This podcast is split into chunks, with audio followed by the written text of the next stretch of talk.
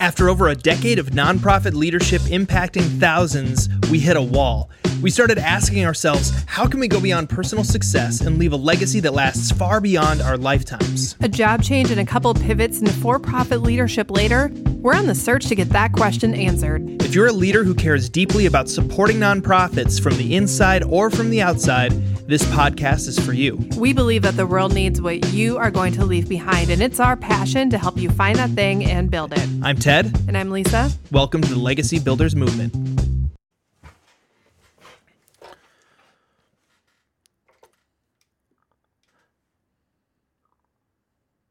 The last couple weeks, we've been having a really important conversation about sort of how to end the year strong and to start the next year strong. As you come to the close of a year, especially for nonprofits, it's so important. Charities, people are thinking about being generous. They're starting to think about their their next year, right? They're trying to make plans for how can I be a better person? And one of the ways that a lot of people want to do that is to partner with nonprofits. So this end of year and beginning of the next year is such a crucial time for nonprofits. So we've been covering things like how to set up uh, for giving season, how to you know how to set your year planning and start thinking about your events calendar for the next year. So we wanted to round that conversation out with a, an essential and extremely important piece of that, which is your volunteer plans going into the next year and into the end of this year. Mm-hmm. This is a really important conversation because a lot of times nonprofits will think through the future and say, here's what we need to raise in order to support the programs that we have, or here are the fundraising activities we need to do. Um, but it's really easy to forget to plan for how many volunteers, uh, not just that you're going to need, but you're going to want to be able to pull off these events. Um, creating the events in a way that actually supports getting volunteers in. Um, excuse me. Uh, but then also making sure that you're looking ahead for your organization, not just saying, I can do this myself. So many leaders, whether you're at the top of an organization or you're leading in the middle of the organization, have this idea of I only need one or two volunteers and I can handle everything else myself, instead of asking, how many volunteers am I going to need 12 months from now? How many volunteers am I going to want 12 months from now? You should probably double whatever number you're thinking and then start figuring out what volunteer roles you can start creating now and going into next year so that you are building toward that goal. And you may even be thinking right now, well, we're kind of good on volunteers, or we don't really need volunteers at all. We have a decent staff, the money that we're getting in, we can just handle everything without asking people to give their time. And this is a huge pitfall for a lot of organizations because, for one, people want to be involved with what you're doing, and you're kind of robbing them the opportunity to do it unless they're staff, which mm-hmm. honestly is kind of mean. um, and secondarily, this is this is huge. When you have people who volunteer, they are committed to your organization. And sometimes volunteering is the easiest way to get somebody just to get their foot wet a little bit about caring a little more about what it is that you're accomplishing.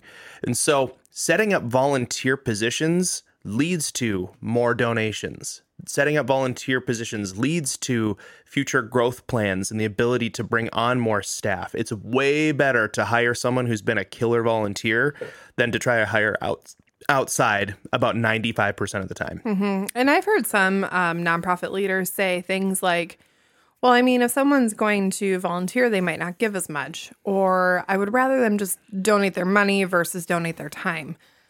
And the issue with this type of thinking is that it's very, very binary. Either they will give their money or they will give their time. But some people won't give their money until they've actually started to get to know the organization. Mm-hmm. And so it might be that they're like, well, if I can't give my time, I'm just not going to give anything at all, simply because there's not space for them to get involved. Other times, you might have people who just are not capable at this moment of giving money, but they are good quality people who could really help your organization in terms of giving time. And they're actually more likely to talk about your organization if they're donating their time within your organization. Think about it. They're hanging out with people who they know. They're like, oh, what'd you do this week? most people aren't going to be like, "Oh, I gave a hundred bucks away," but other people say, "Oh yeah, Friday I went and don't I went and volunteered for this place," and so it really um, increases the number of people who are going to hear about your organization. The more volunteers you get involved, and we've seen time and time again that as an organization increases its volunteerism, the amount of money that it's able to bring in increases. This is a little bit different if a nonprofit is specifically only doing like grant and that kind of funding with grants. Right. Um, but if you're leaning on donations from individuals or businesses, um, getting your volunteer numbers up is one of the easiest ways to increase the amount of funding that you have to work with. And Lisa, you're totally right in saying that most people think it's sort of binary, like, oh, you know, either they give their time or they give their money. And, you know, some people that's sort of their attitude. Like you'll talk to them, and that's kind of the the feeling you'll get when you talk to people like, oh, well, I can't volunteer, but I can give 50 bucks, you know? So then you start thinking, oh, okay, people who can't volunteer will give money, and people who can't give money will volunteer. And while that might be kind of true in in like a lot of circumstances, what Lisa's saying is there are tons more variables at play here mm-hmm. than what that one person can bring at this moment to the organization. Yeah. It's their networks, it's their passion level, it's the people in their family that, you know, are along for the ride.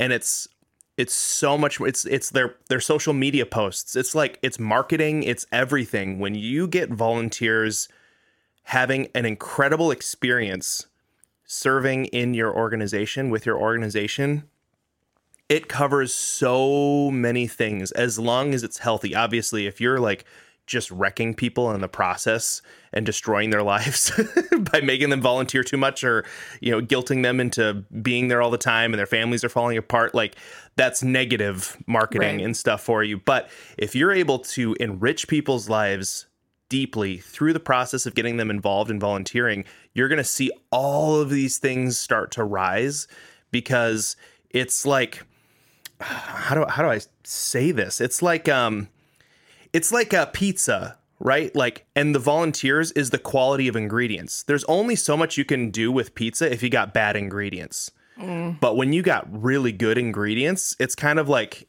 it's sort of hard to mess it up. Mm-hmm. And that's the way that volunteerism works. It raises just the overall quality level because people are becoming more passionate. You're able to see into the organization in ways that you couldn't before because now you're having to figure out how can I inspire someone to give a give a little bit of time and I'm not going to pay them. Like that makes you have to work as a leader to figure out what actually works with our organization, what isn't working with our organization. How can I communicate? Like it makes you a better leader to have to bring in volunteers. Everything rises. And if you can figure that out, you'll actually become more effective at asking for giving.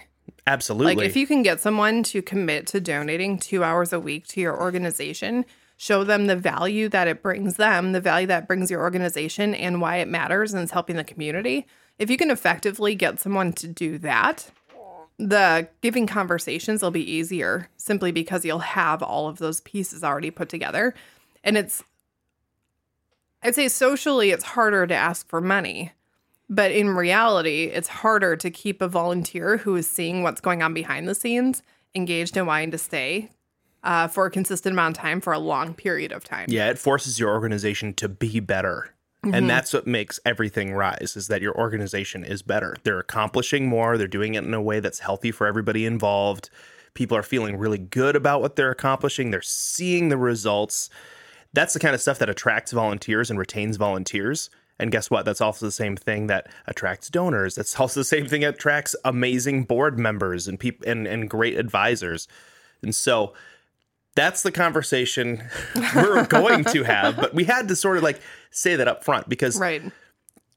if you're an organization that has never even used volunteers before, we're going to challenge you to figure out how to start using some volunteers. Mm-hmm. Like, figure out a way. Like, I don't care if they come in and they lick envelopes. Like, figure out a way to use utilize volunteers because it's going to make everything in your organization rise as long as you are working on making that environment worth it for those volunteers. If it's Yeah. worth it for someone to give up their time, it's definitely worth it for a business owner to write a thousand dollar check. You know, it's Oh, like yeah. it's like a no, it's a no brainer then. Easy. Yeah. So I guess that's a great segue into the first part of this. Is if you've never used a volunteer before, you've never brought volunteers into your organization before. Sometimes it's really easy to think, I just don't need volunteers because I'm successfully doing it all. So what volunteer role do I create? And right off the bat, you need to know that you do not want to create a volunteer role that does not actually matter at all. yeah, don't just have them come up and lick envelopes and then not use the envelopes. Yeah, I was. Um, we were talking to um, a couple of friends recently, and they were telling us about a nonprofit. And this leader had a key volunteer who was showing up every week to help the organization. And the leader started getting kind of tired, and she's like, "You know what? I I don't really want to do this anymore." And the leader's response was like, "Okay, that's fine. We don't need it." And I was like, oh no. Oh no. Like you just told them all of the time like you want to create positions that are valuable to you that are also actually valuable to the organization. It's not that you want positions that are going to completely like crumble the organization if one person leads leaves, but I mean that person I was like they're never going to volunteer for your organization again. Why would they ever show back up the minute that they found out that weeks and hours worth of time really didn't matter at all? No one misses them. No one cares. Like it's terrible. Um, so right away, make sure that the volunteer roles that you're creating aren't like those little arbitrary things that you're like, well, I guess we need a volunteer, but I don't want to put effort into the person. So I'm just going to give them a job that no one really cares about and it's not going to make a difference. Like you need to create something that's valuable for the person, understand the value that you're bringing. A way to figure this out is simply to look at your job. Write down everything that you do and figure out a couple categories of different tasks where maybe you have a few things that are kind of consistent um, that you can train someone in on one time and then they can come in every week or every month and help with them and actually start moving stuff off of your plate. Because if you only bring in volunteers, but you never hand anything off of your plate as a leader, you're just going to have more work to do because you have to do all of your stuff plus lead the volunteers. Right. But if you can bring in volunteers over time, your job will become less about the tasks and more about caring for the people. And that is a good transition to make. Now you might be thinking, "Oh my gosh, like I as a as a nonprofit leader, I'm pretty good at like getting grant money or like asking for donations, but like I'm not great at managing people or like leading people or that kind of stuff." And that might be very true guess what? You just found out that you have a great volunteer position. You just got to find a leader. you you need to find a person who loves people and who wants to like link arms with people and do stuff together. And mm-hmm. I can I guarantee you can think of at least three or four people in your life right now who are like that. Mm-hmm. And so you want to be thinking when you're bringing in volunteers, who are people who can take things off my plate that I can systemize and automate also, what are some of my weak spots as a leader? I might have might not have the money to be able to hire a staff member that can do these things, but those weak spots still need to be filled in in order to round out our organization. And believe me, we've worked with top quality, like the kind of volunteer leaders that like if there was staff money, you hire them. Mm-hmm. But there isn't, and you just you figure out ways to make their time valuable for them to show up. And like these are people who could probably get a job at a bigger nonprofit doing the same exact thing that they're doing for free with our nonprofit, but because they cared about it mm-hmm. so much what we were doing, they said, you know what? I, I'm not going to try to like go get a job at some other nonprofit doing this. I'm going to focus on building this organization, mm-hmm. even if I don't get paid money because I care so much. Yeah. And I've, there are leaders that'll say, oh, we just need one more staff member. I have to tell you, if you can get three or four quality people volunteering, they can cover what a staff member could bring to your organization and then some. Like you have to learn how to set up the systems and utilize them correctly. But the amount of work that you can get done through volunteers if you set up the things correctly and the amount of people that they can bring in if you allow them to also bring people in to help them with their staff it's phenomenal how much a nonprofit that's volunteer based that learns how to do that really well can accomplish with only a handful of staff. And like we said before, that is a road toward getting more funds to be mm-hmm. able to get more staff. So it's like it's kind of like people saying like, "Oh gosh, I can't, you know, I can't do this until I have I can't do Y until I have X." Well, it's like actually you're not going to get Y until you figure out how to get X. And a huge benefit of this is when the money comes and you are able to hire someone, um, you already know who the people are that you would hire. Yeah, you've been doing an interview process up to this The point. The whole then. thing is an interview process. You know which leaders are consistent, you know which ones show up, you know which ones care about your organizations. who have the capacity to lead others. Yep, you know the ones who get it. It being like your culture, your heart, the what you want to see happen. You already know those people. So by the time you're at a position where you're like, I need to hire someone, you already know who that person is. It's not bringing in a whole outside person and retraining them. It's basically like, all right, you're going to do what you've been doing, just more, and we're going to pay you for it. Um, this is also where you get your future board members. Nonprofits that don't have volunteers tend to struggle fulfilling board positions when life inevitably happens and people need to step out or step aside for a season. Or retire or pass away. Mm-hmm. A like they just of- get old and then then if you don't have a board, you can't operate. Mm-hmm. And the quality of your board members will often come from your volunteer base. Now, if you have high quality volunteers, it might be that one of them becomes a board member, or it might be that they're high quality people who know great people who are great mentors mm-hmm. and advisors and who would be able to hold that fiduciary role and bring them in as board members to your organization.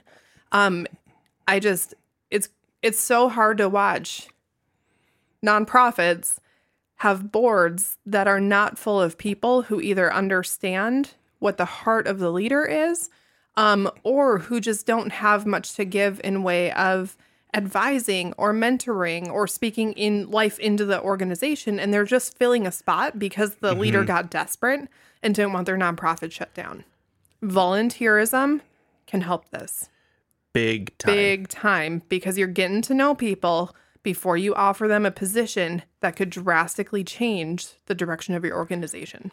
Yeah. So let's talk a little bit now about how to plan for volunteerism going into the next year, right? Because we're coming into year end right now. We got next year. We talked about event planning. We talked about donation planning and all that stuff. How do you plan for volunteer growth? Because hopefully everybody who's listening is thinking, "Oh, I don't I don't really use volunteers. I should start using volunteers." Or they're thinking, "I have we we are a volunteer-based organization.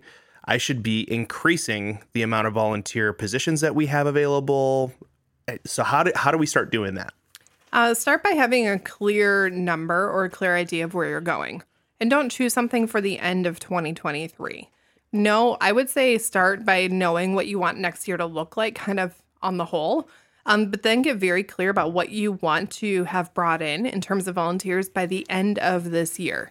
This doesn't mean that their volunteer roles are figured out, that they're starting to volunteer consistently, but that you have started having the conversations and at least have a verbal commitment to people helping your organization, whether that's a one time thing for an event, because you know you have your events planned for next year for your um, fundraising goals. So maybe you have someone who said, Hey, yeah, I'd be willing to help. Like you actually called, asked, and said, Hey, we have some events coming up next year. As we get close to that, would it be okay if I called you? Would you consider volunteering? Try and see how many people like that you can get. Um, and then if you can get some consistent volunteers too, work toward those.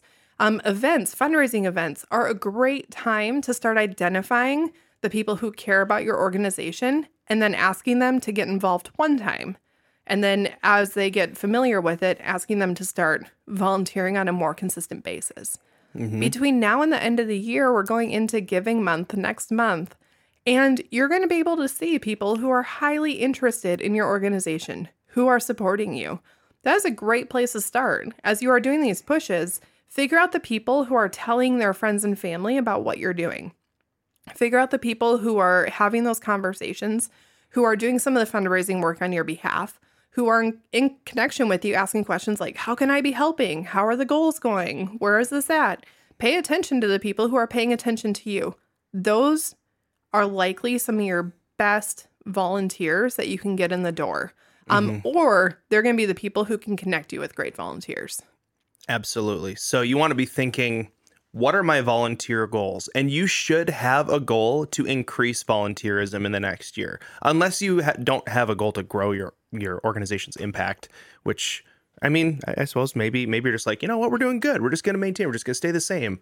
I'll just argue that um, nothing just maintains. Everything falls apart over time. Entropy is real, and so you want to make sure that you're at least growing enough to combat just things decaying over time. People Yeah. move away. People, you know, their lives change. They lose their job. That kind of stuff. So your organization is going to shrink unless you are actively trying to grow. Um, but put a goal out there and say this is how we how much you want to increase volunteerism that is consistent volunteerism here's how much you want to increase volunteerism that is like first time volunteerism and like just one time volunteerism have those numbers out there for yourself um, and then after you have those goals set now you got to start figuring out okay how do we actually meet those goals mm-hmm. and one piece of advice that we have for you is start thinking about what positions you want filled in the next couple years. Mm-hmm. Is there a board position that you just want to make sure you have backups in case somebody gets too busy? Are there staff positions that you know you want to be hiring for in the next three years? Think about those positions that require you to have a pretty lengthy interview process and that kind of stuff those are great places to start and say, okay, we need a board member. Like our treasurer is very busy right now for our board. And I just, I have a gut feeling in the next three years, they're going to need to like step out and let somebody else take their spot. Right. So you think, okay, we need somebody who's good at treasurer type stuff. What volunteer positions can I create or that maybe we, we actually need that we haven't even thought of before? What volunteer positions can we create that are going to nurture and attract the kind of people who are great at being treasurers? Yeah. You, you might be thinking, like, I have to bring someone in to run all of our finances. No. Office admin, any data entry, anyone who's just consistently, like, you could bring someone in as a scheduler. Like, it's not necessarily high communication, but it's just making sure that, like, the details are getting done time and time again. If you have a task that needs to be done every single month, getting a few people in who are just super detail driven, they're like, I'm going to make sure this thing gets done perfectly every step of the way. Um, maybe you have a team that is helping out specific groups of people, and you just need to make sure everything is organized correctly, nothing's falling through the cracks. Those detailed people are probably going to, you know, have those same kind of personality traits within a team of three or four people that you can get in doing that type of work. You'll probably find someone who is able to hold the treasurer role. Um, because chances are, even if they're not like a CPA or something, they are the you'll find someone who is the type of detailed person who is also like that with their family's finances. Maybe they work for like a small business that has that kind of stuff. But you want to think through not just what the role is and how do I create a volunteer role of that exact role, but more what type of character traits or um, what's the word qualities does that person have and how do i create volunteer roles that are basically going to bring in a whole bunch of people with those traits that then i can start to kind of get a peek behind the scenes and see who might be a good fit Yeah, because the- moving into 'cause you can you can sort originally by you know okay they're good at data entry, they're good at the details, they're good at these things, but then through the process of volunteering, you can get a look behind the curtain at the things that are really hard to see in interviews, like Mm-hmm. how what's their attitude like on a week to week basis when they're showing up to volunteer, like that. Like people will lie to you in an interview. oh 100% they'll be all happy Fast about it foot and then all of a sudden uh, right so but you can actually see what people's attitudes are like. You can see how much they just understand and mesh with the culture of what you're trying to create because a healthy culture kind of like grows itself right? And so you can start to actually use that process to see things that you can't see in an interview. So be thinking what are the job positions that we want to offer? How can I turn that like break that down into smaller pieces so that way somebody can volunteer their time and it's not a full-time job. Um, another easy example, we talked about the importance of having events planned going into the future. If you did that and you actually have events planned, that also means that your calendar theoretically has a six week lead up time, the event itself, and the six week Follow up time. follow up time um, in terms of like marketing and stuff. If you are doing this consistently and your events are growing, at some point you might want to hire someone who is just really good at that kind of work. That Uh, marketing, uh, marketing, running the events, keeping in touch with the donors, or keeping in touch with like um the people who sponsored the events, whatever that might look like. A great way to find them is when you're having the events, be paying attention to the people who just get it. The ones who are like, "Hey, we have some booths here, but I think they should probably be set up this way a little bit because it makes more sense." Um, hey, this welcome sign is here, but if we move it five feet that way, people will see it from the road. Like, look for the people who just see the bigger picture and are able to execute in the moment with, and who are easy to understand. They can just direct people.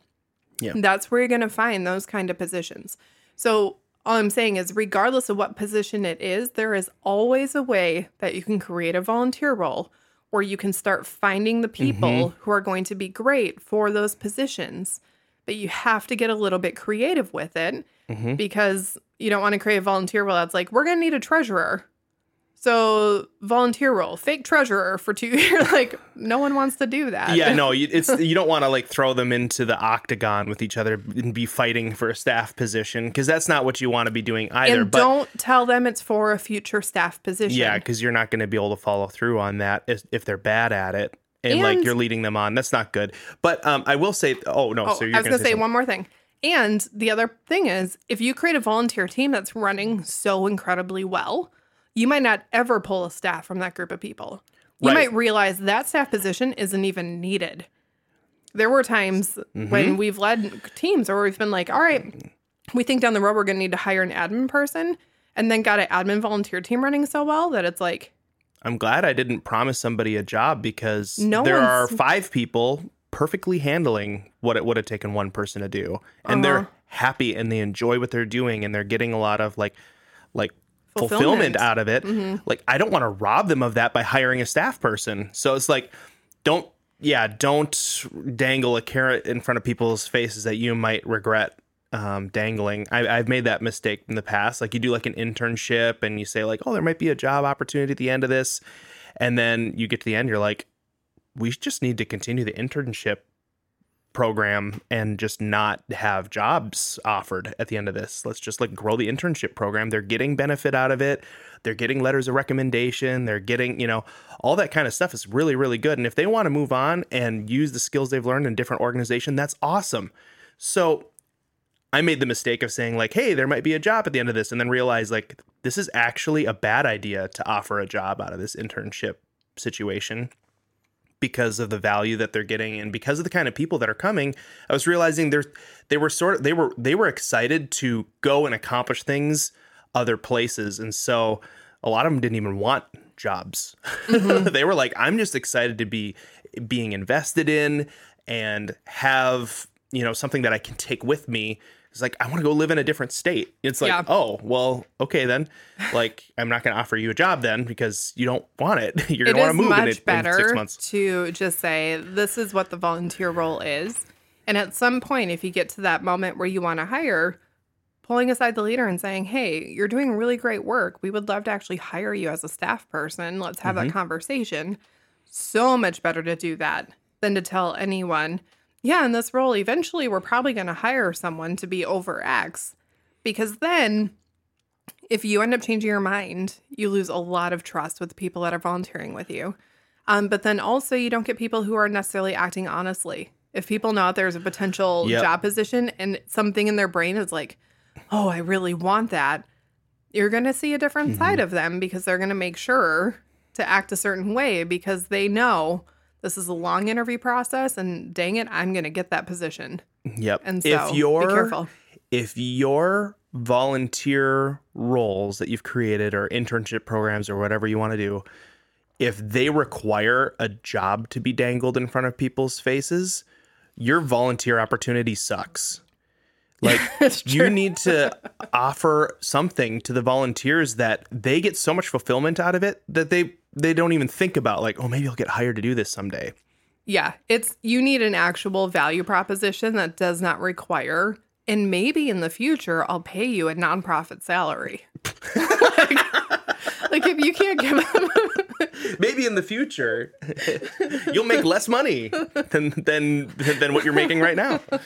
Um, but yeah, absolutely. So be thinking what are the positions that we want to be filling in the next few years? Yeah. Make volunteer positions out of that. I'd also say what are the positions that currently are being filled by volunteers or by staff? Start saying how can we break those things down to be able to be handled by people who are less trained, maybe less trusted. It's okay to create positions that re- don't require as much trust. Mm-hmm. That's how you build trust with people. Is they start with a little bit, Yeah. and then they prove themselves, and then you give them a little bit more. Yeah. And so, if you don't have a shallow end of the pool, is what is what is what we like to say. If you don't have a shallow end of the pool, now is a great time to start thinking. Okay, what's a shallow end of the pool that I can bring people in that I don't really know, and they're not going to break anything, but also they can prove themselves in that, and I can be like, hey.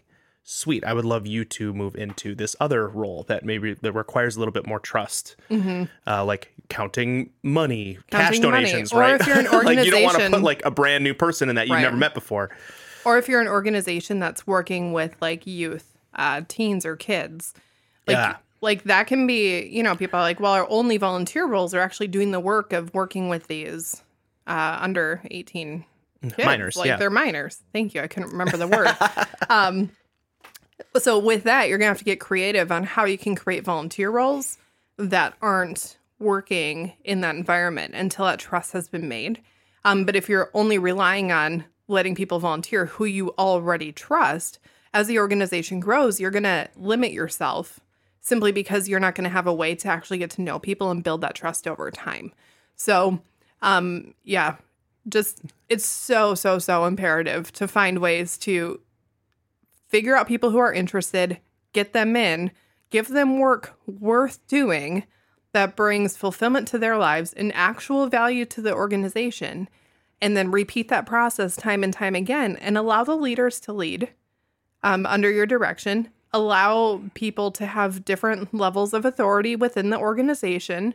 Not every like you want every every position to have value, but they don't all need to have the equal amount of value. Sometimes people get it like, well, staff people should lead and volunteers should just volunteer. It's like, no, it's okay to have volunteer leaders. Mhm. It's okay to have structure within it. And it's okay to have staff people who just do a task. Mhm. It's Yep. okay to have either one. You just got to think about what what is the best choice for the organization. Mm-hmm. Absolutely. So, with that, like we said, we've talked through planning for next year, how to run the rest of this year, making sure that you're getting the right people in position now so that as your needs continue to adjust and grow over the next 12 months, over the next five years, 10 years, that you're getting the right people in place, that you are not scraping the bottom of the barrel, just trying to get anyone who can fog a mirror to hold a position. Um, it's a great way to build your organization and also a great way to build your finances. Um, with that, this is the last episode of the season. Ted and I are super excited. Um, we are putting together a bunch of classes on growing and retaining volunteers, how to do fundraising really effectively in volunteer organizations, um, how to start nonprofits. We have a whole host of classes that we are in the middle of writing and recording, and they will be launching in January. And we will we will be back with this podcast in January 2023. In the meantime, if you want to stay up to date with what we're doing and get codes for our pre-launch of our courses, uh, which there will be a significant discount on, go to our Facebook group, Nonprofit Volunteer and Donor Development. We would love to stay up to date with you and also answer your questions uh, that you might have about your nonprofit so that we can help you continue to grow. So we'd love to see you over there. As always, if you have any questions or your own story that you'd like us to give some feedback on, you can always email us at office at legacybuildersintl.com. Thanks for listening to the Legacy Builders Movement. If you appreciate this podcast and find that it's valuable, the best way that you could help us is to subscribe and leave us a rating and review. To learn more about Legacy Builders, go to legacybuildersinternational.com. That's legacybuildersintl.com.